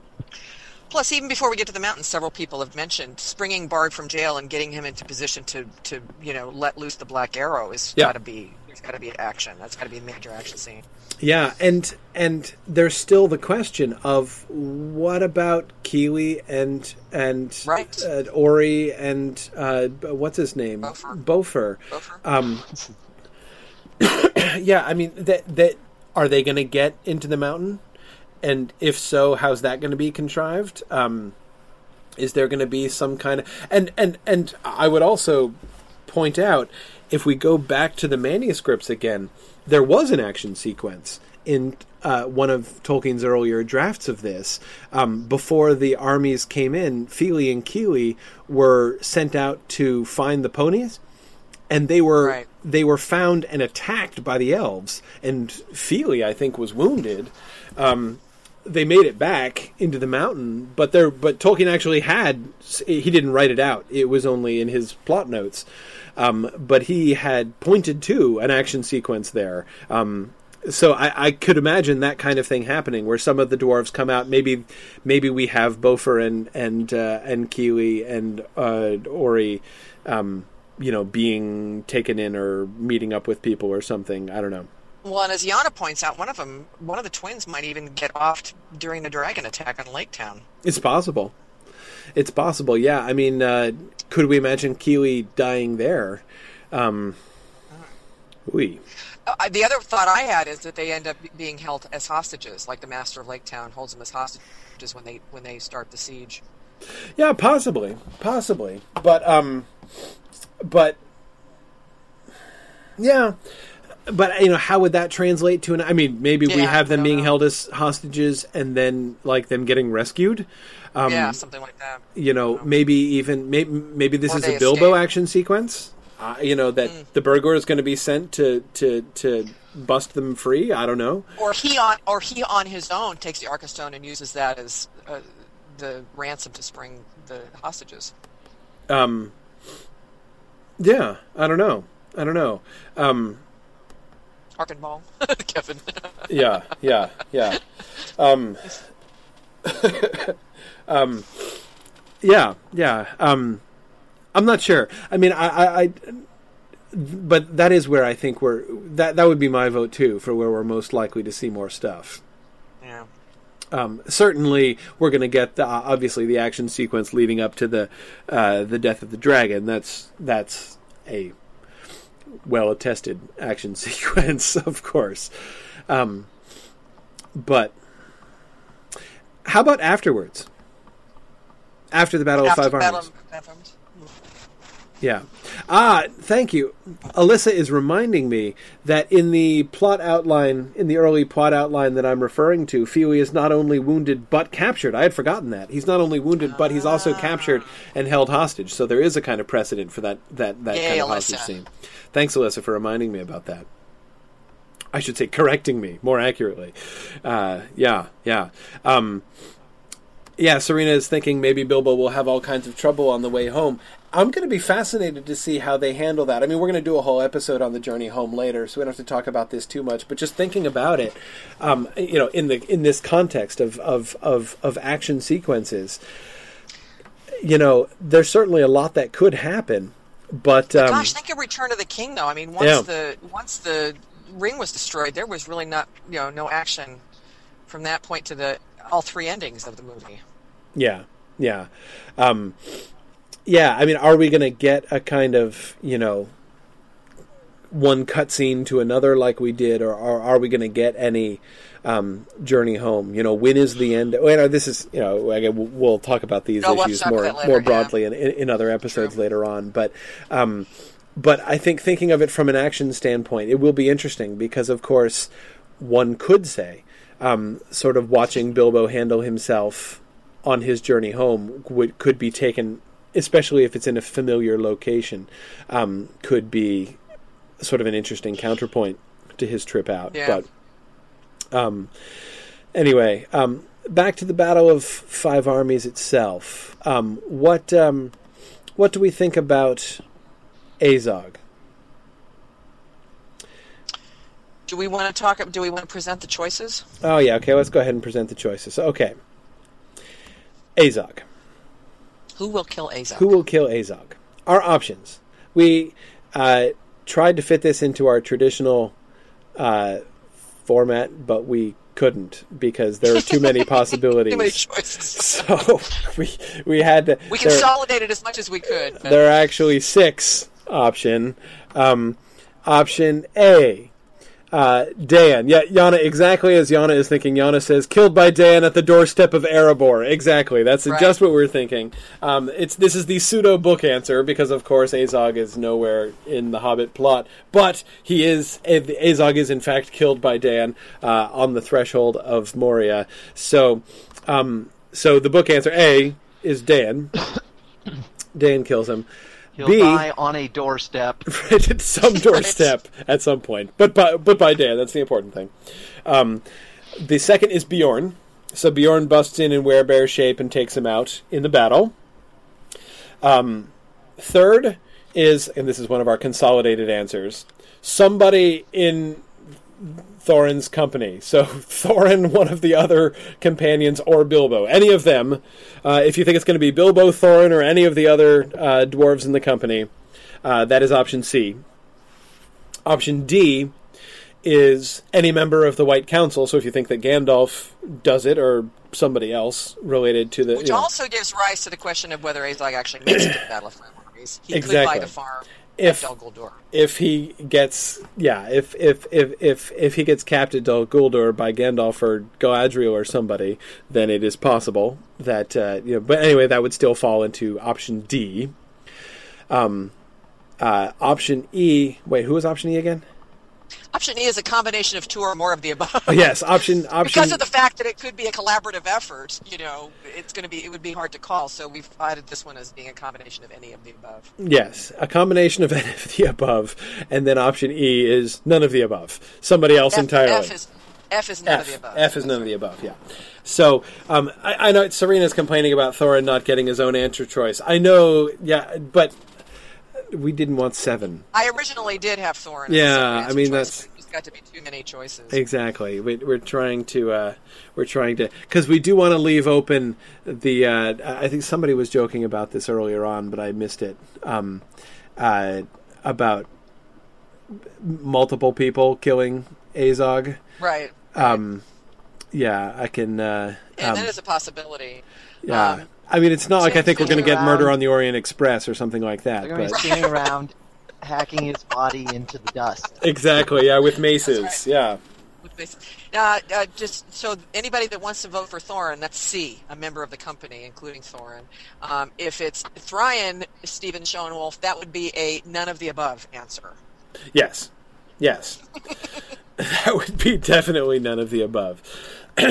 um, yeah, uh, Ryan Crumley points out that an, uh, an example of E that is of more than one person killing him would be uh, Gothmog in The Return of the King, um, uh, which is right. Yeah, um, he gets killed by multiple people. Um, Or actually, I guess the Witch King too would be. A, E. yeah, yeah, sure. You could. I mean, if you want to, if you want to really give Merry the assist there, you could say that that was Merry and Eowyn who killed the Witch King. So, um, so these are the kinds of reasons that we're we're wanting to keep that option open. Okay, so the options again are A, Dain, B, Beorn, C, Thorin, Bilbo, or one of the other dwarves. D, Gandalf or somebody else in the White Council. E, some combination. And F, none of the above. Somebody completely different. It's kind of funny because because an argument could be made that uh, that Beorn is also a book answer of sorts. Exactly. In the sense that Yes, exactly. Beorn, That's why he he kills the in. leader. The, yeah. Yeah, yeah, I, exactly. man, I I really have no idea. When I, when I was first writing this riddle, I kept writing. I kept writing Bolg, and I had to go back and put Azog. Right. right. it's it's really hard to say because um, yeah because cause he's going to be the probably there's going to be some kind of dust up at at Dol Guldur. Uh, he could very well die there. Um, Right, and then I if he gets to the Battle of Five Armies, there's there's a, a lot of people that have a claim on him. You know, it's interesting. The one the one uh, group of people that we haven't included in this really is um, you know uh, the elves. The that we elves, killed yeah. by Tauriel or Legolas, but but they've basically that's I mean logically they've kind of set up Bolg to die by Legolas, not Right, not because they have they the really have no Yeah, Yeah, that's true. the initial tussle. You bloodied my nose. That's right. Yeah, yeah. Yeah, I lost several drops of blood due to you. I will never forgive you. I'm going to hunt you down I on the think- battlefield. I personally think it's a very good, you know, it's a, is he going to actually make it to the Battle of Five Armies? I could totally see Jackson's returning to the book by having Azog not be at the Battle of Five Armies and having Azog be killed at Dol. I think that's totally believable. I mean, in terms of, you know, I could see that happening within the story. Um, because now he's the captain of Dol Guldur and he sent his son on to the to Erebor. Um, but so that's so I have to decide if that's what I think is going to happen, and if it is at five armies, I think it's going to be dying. But I can't decide between A and D now. Yeah. I'm. There would be something. There would be something somewhat amusing by by Azog uh, getting picked off on his way to the Battle Five Armies. yeah. Especially Yeah. if they have one of those ignominious deaths where he's getting he's riding in and just an arrow comes out of nowhere and just hits him. It's- Yeah, I guess it could be worse. You know, he just like comes down with a bad case of dysentery in camp and dies in bed. You know, if we want to go hyper realistic, you know, that could totally happen. Azog Or calls there, or there's that famous Anglo-Saxon king. That Yeah. This is true, and supposedly he's like supposed to be like my great great great some odd grandfather, if Ancestry.com is supposed to be believed, where he cuts his his uh, his adversary's head off and ties it to his saddle, and it ends up the sat the head ends up like cutting into his leg, and he dies of sepsis. Septic. There you go. There you go. Oh, I mean, that supposedly really did happen. from a self-inflicted wound. yeah. Literally, yeah, yeah. Yeah. Yeah, these would all be examples of F. Uh, th- those the, the, those would all count as, as, as F answers uh, uh, to the yeah. Um, well, okay. I am doubtful of A. I have to say, um, because? I don't think that Dain. Basically, I don't think that there's enough. It's going to Yeah, seem like too much of a letdown because Dain is going to be in film three, but he's going to be nobody. I mean, he's Johnny come lately to this story, and um, especially given that I think that there's a certain amount of tension that they've even created there because the dwarves of the Iron Hills who um, who are now going to come in um, presumably are you know were like I mean Thorin couldn't get any help at the beginning right? All the dwarves said no they wouldn't come. Yeah, So these if- guys are going to look kind of like jerks. yeah yeah. I mean what are they like they're- They came running as soon as as soon as Thorin did all of the hard work and got the the money. exactly That's right. Oh, right. hey, we're here to fulfill our oath. Yeah, there's a bit of bandwagon jumping. It kind of seems like so.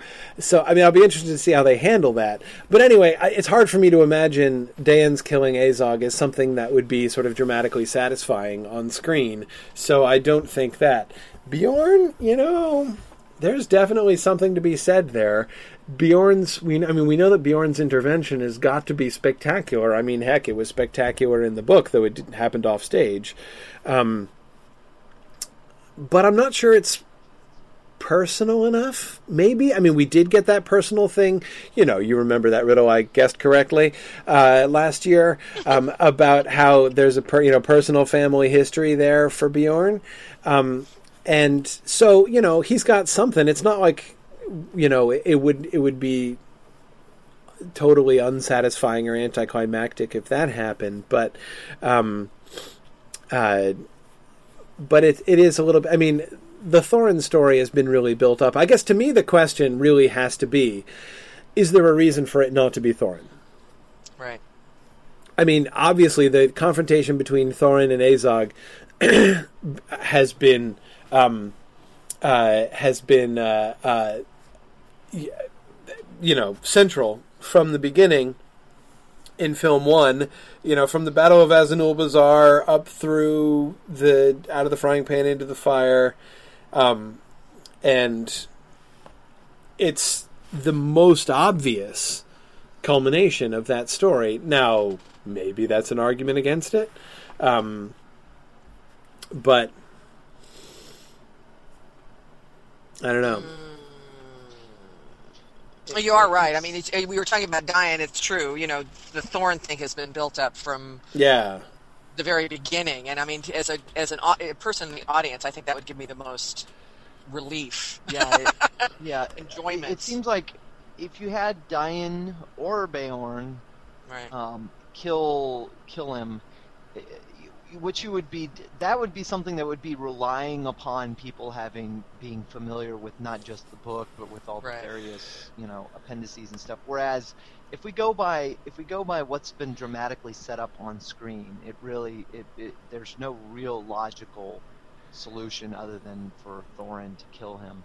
Uh, or, or sort of, if you think about what other sorts of things might they do, you could imagine sort of a, because you know they did they do set up in the in the Lord of the Rings films, following along with Tolkien, they do set up sort of a confrontation between Gandalf and the Witch King, and then it turns out a different character kills him. But so you could imagine somebody else coming in, but it, it should be but it should be somebody we're we're emotionally invested in. So like Right.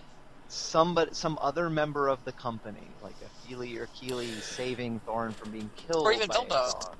Bilbo, yeah, or or a member of the White Council. Um, they get sort of a, you know, they get kind of like a pass to kill whoever they want. you could argue you you you you could argue that out of the frying pan sequence that the out of the frying pan sequence does anticipate that where Bilbo comes in and saves Thorin. You know that could Right, potentially right, be that's what I was foreshadowing thinking, to, to. Bilbo coming in and Yeah. killing Azog. Or it could be an Eowyn Merry kind of a thing, where Thorin and Bilbo together end up doing it. Right, right. I like the idea of Fili and Kili. Kate Neville was just suggesting this too. Um, uh, that uh, that maybe maybe Fili and Kili do. Um, yeah. Now Kevin has an interesting theory. Um, Kevin Ophis says, as far as Thorin is concerned, he already killed Azog. He always believed it, and he'd moved on from it until he learned he was still alive. Um, I think Thorin killing him again, uh, this time for real, would undermine an important bit of character growth. And he adds, Thorin not needing to kill Azog would show that he had, in the end, broken the cycle of vengeance plaguing his family since they were driven out of Erebor. Um, yeah, okay, that's actually a really interesting sequence, Kevin. So, okay, so I'm I'm picturing it here. You've got the climactic duel between Thorin and Azog, and Thorin wins. There is Azog at Thorin's mercy. So Thorin has beaten him um, and wounded him, uh, but Thorin won't finish him. Like you know, he's there. He needs to execute him there on the battlefield, and he doesn't. He turns and walks away.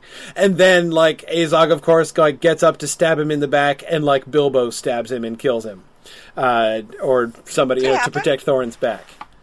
Huh? That could, yeah, that or could a giant it. rock comes flying out of nowhere and just Yeah, yeah. Or, Or or a raven claws his eyes out. right, exactly, or exactly. Um, yeah, Yes, yeah. that would actually give or the he catharsis contracts a bad retain. case of sepsis. That's right. That's just when the fever convulses him from the sepsis that has been developing in his his system. arm. Yeah, in his arm. Yeah, goodness, boy! If anyone was going to get sepsis, you'd think it would be Azog, right? that thing does not look sanitary. I'm sorry. um, Yeah, The that could- Eagles, yeah, yeah, an eagle swoops those down answers and are gets still him. C to the Eagles. Right. Well, unless it's the combo. Now, actually, Yana had asked this question before. What if more than one member of the company combined to kill him? Does that make it the answer E? I think it would. I think Oh. like if Bilbo and Oh, oh Thorin combined would- to kill him, it would have Well, I to be was E. gonna I was gonna change C and D to be a member or members of the company. Oh, I see. No, it's no, no, no, no, no. Let's let's You don't want to do that? Okay. let's keep it singular. Let's keep it singular. Okay. So right. if if you are guessing C, that means you think there is one single One member of the company who is going to off Azog single handedly. Um, and if you think that like Thorin and Bilbo team up, or that Fili and Kili team up, or that Kili and Thorin team up, then that answer is E. But now in the scenario that you just gave, it still would be C because Bilbo dealt the death blow, right? No, it'd be E. because Thorin beat him. Thorin wounded him and, and like disarmed Oh, him got and stuff. got it, so yeah, no, that I, I I would say I would say that that would make it. A t- yeah, Of course, we have our crowdsourced. You know, the crowdsourced judgment will be the one that wins the day at the end of the year. But right, right. yeah, we'll see. okay, Yeah, Okay. we'll see. Yeah, yeah, sure it will. Yeah, absolutely, absolutely. I can hear him rub his hands from here. Okay. Okay. All right. Let's see. Uh, Alyssa says, "What? If, what if it's Tauriel plus Kili? Um, is that E or F?" Uh, well, of course, Tauriel would be an F, but I would say, oh gosh, Alyssa, that's a really good point. Um, What if what if they've constructed a giant Rube Goldberg type machine that that sort of like you know someone shoots an arrow and it bounces off somebody's sword and come on people. I think it has to be an F. I think that question has to be if it's Tauriel and Keelan. Yeah, uh, if- which, I mean, I gotta say, when I was constructing the answers, I mean, there were a lot more possibilities. yeah, there are like, there are quite a few possibilities for sort this. of this lack of probability, you know, with some of them. So um, that's why that none of the above had to show up. yeah, I, I think uh, can we say can we say if anything happens that involves elves, it automatically It's an becomes it's F. yeah, Yeah, yeah, yeah. It's F. Okay, yeah. So so E E is simply any combination of characters listed in in in A through D. Right. And. F means none of the above. So yeah, so if even in combination, um, you know, one of the elves or you know one of the one of the uh, A- like any party that's bard not mentioned or in A through D. yeah, exactly. right, okay, right. so to repeat, so we're going to put the poll up. Actually, yeah, can you? Yeah. Why, why, why don't you Yeah, and put the poll actually, um, let's just so we, we, I only got five. I only had five slots for the poll, so that none of the above is not going to be showing up. I think the only thing to do there is just don't vote if you think it's F. or you, you can vote in the you, you can vote in the in the in the in the in the comments in the questions box. You can vote F if you want to vote F. Let's see. So is it showing up? It is showing Yep. up, isn't it? Yeah. Yep, it is. okay. Um, so there are the boom, boom, there are the options. Oh, hey, we wait. didn't give our answer, Yeah, we, we? yeah, we haven't voted, have we? Okay. All right. So let's Am I vote being here. influenced by the crowd? Well, actually, no. The one, the answer I was going to give is actually, I mean, it, I, I give the same answer now anyway. So, all right. So, what do you say, Corey? E. E. Okay, cool. Absolutely. Can E. you, What do you think can you gonna be? elaborate what combination you expect? I am not obligated to.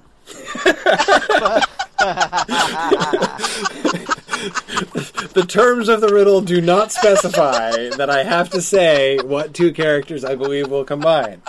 Um, no, th- that just seems right to me. I, I, I, I, suspect, um, and in part, I I think Kevin has kind of won me over. I, what I was saying before, and I still believe, is that I would have to, um, I would have to have a reason to believe that it's not Thorin. Like the the most logical plot resolution of the Azog story is for Thorin, he and Thorin to fight in the Battle of Five Armies, and Thorin to kill him, probably receiving a mortal wound at the same time that he does. Um, that would seem to be the most logical outcome, and may well be the one that happens. But um, I do like the, uh, the, but there are a couple things. First of all, um, what influences me to say E instead of C is that I think that although that is the most logical single story, that story has been interwoven with a whole bunch of other themes, one of which is that, you know, it's not just your private vengeance. This is not just you against Azog.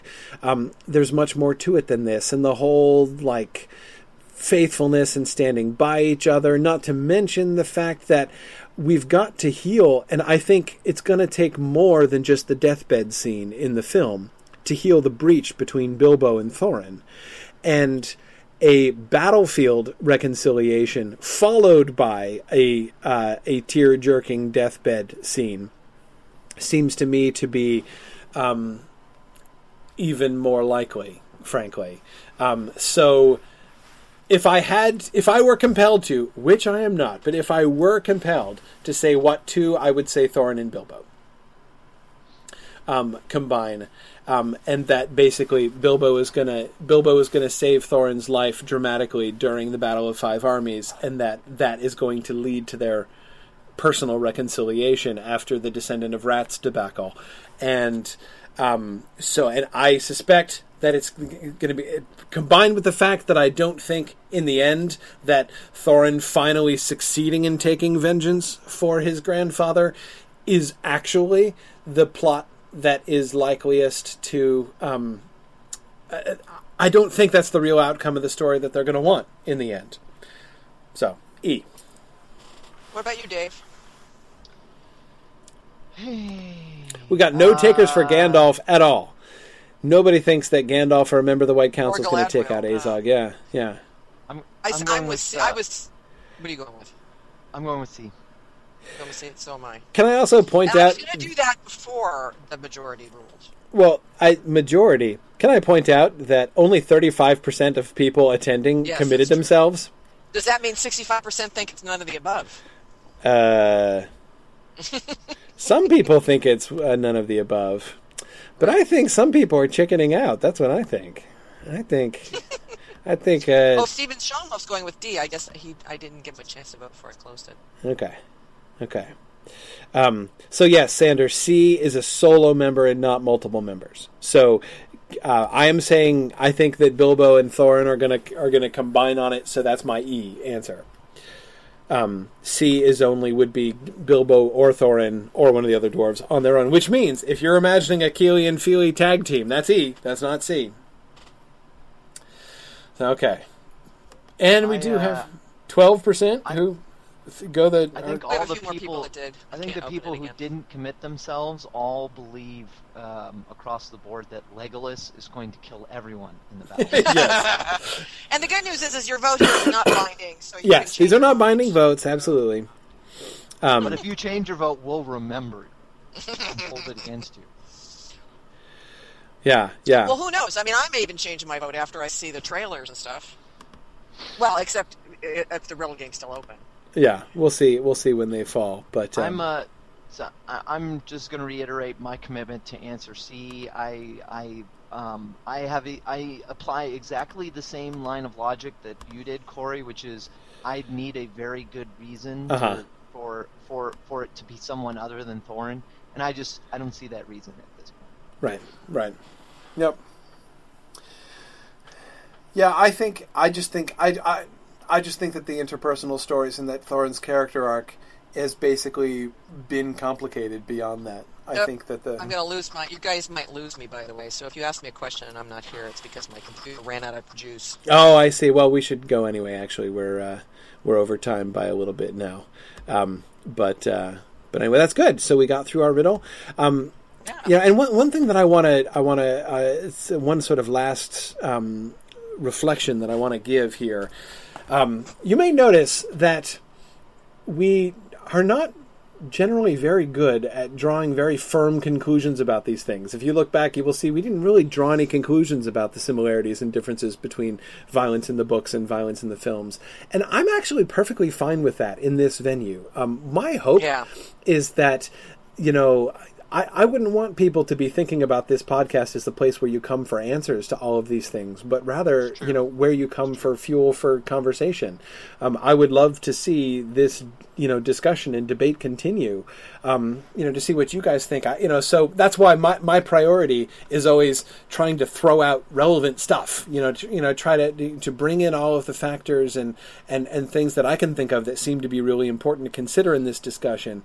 Um, And we do have two than places to, to continue the discussion, which is the Riddles in the Dark predictions page on Facebook, Mm-hmm. and there will be a post on the Mythgard site that that um, corresponds to this episode, and you can put comments up there, and that'll be clearly shown on the Mythgard page when it's available to be uh, commented on. So those are two places, and then our wonderful digest hosts will will be able to then um, interface or interact with your comments that's right. and give their thoughts.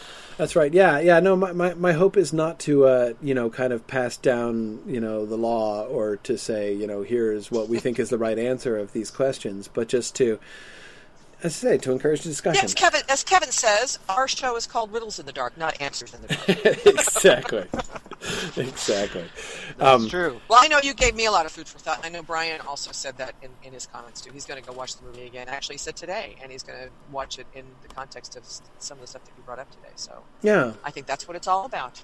Excellent, excellent, good. Well, one quick announcement before we go, just uh, for those of you, um, if you've been, uh, if you haven't heard about it yet, or have been falling behind in the Unfinished Tales class, just wanted to sort of let you know, um, you know, where we are in the Unfinished Tales class. We just did the history of Galadriel and Celeborn class uh, this past Tuesday.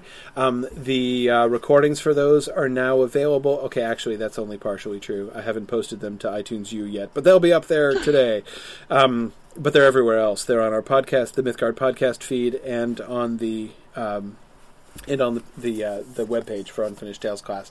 Um, this coming week on Tuesday, we're going to be doing Isildur. We're going to be looking at the disaster of the Gladden Fields as we transition into the Third Age. Um, another really fascinating. Um, sort of reconstruction on Tolkien's part, and really reconsideration, as this is one of the ones that he does um, at uh, a significant remove from the Lord of the Rings, and it's really interesting to go back and look at his depiction of Isildur and compare it to the comments in the Lord of the Rings and see how his idea of Isildur has really changed over time. Um, so, uh, I just wanted to definitely invite you guys Tuesday at 9:30 p.m. Eastern Time uh, for the next Unfinished Tales class. And again, one of the cool things about doing Unfinished Tales is that if you haven't been keeping up, it's fine. Just jump in where we are. There's, you know, it's not no one class really depends upon another at this point. Um, so, um, so you're you're you're welcome just to join in for the chapter that we currently have under discussion. Um, oh, and uh, uh, uh, Trish Alden was just asking a question about voting and how the voting happens. Uh oh. We Oh, may have lost Trish. did we lose Trish? As she, as she foretold. Yes, as as Trish foreboded, uh, uh, she is gone. Um, um, we're gonna. I, I will uh, be sure to cover that next time. we sure will, Alden. Um, sadly, Trish is the one who's in charge of this. Um, so, uh, but basically, Alden, we're going to have. Um, you can register your vote, but basically, the way that we're going to be collecting official votes is we're going to have complete ballots of all of our riddles, which will need to be handed in by the time we close our voting. Um, so, you actually don't have to hand in your vote as we go along. You'll be handing in your complete slate of votes um, at the end of the game so um, anyway, so that's that's how it's gonna that's how it's gonna happen. Um, but anyway, very good. also remind people that the the final uh, Silmarillion Seminar episode is- Yes. up. Yes, our uh, it's it's you know we were calling it the lost episode. Of course, this is not literally the lost episode. Uh, this is the reunion episode, which was occasioned by the loss of the lost episode. Uh, so we went back and we redid the last class. Like Long for that cometh beyond all hope. That's right. Yes. um, we did. Um, uh, yeah. So it was like uh, two and a half years later. Uh, we had a reunion and got back and did it. So anyway, that was um, that was that was that was definitely a lot of fun. Um, oh, has Trish returned from the grave here? Sounds like she might have. Well, am I buzzing? Yes, a little bit. We're getting we're getting Sorry. we're getting Beorn's bees again. It's, it's the only way I can talk to you guys now. 'cause my- That's all right. We're just about to sign off anyway. Okay, well, I can unplug and then you can sign off.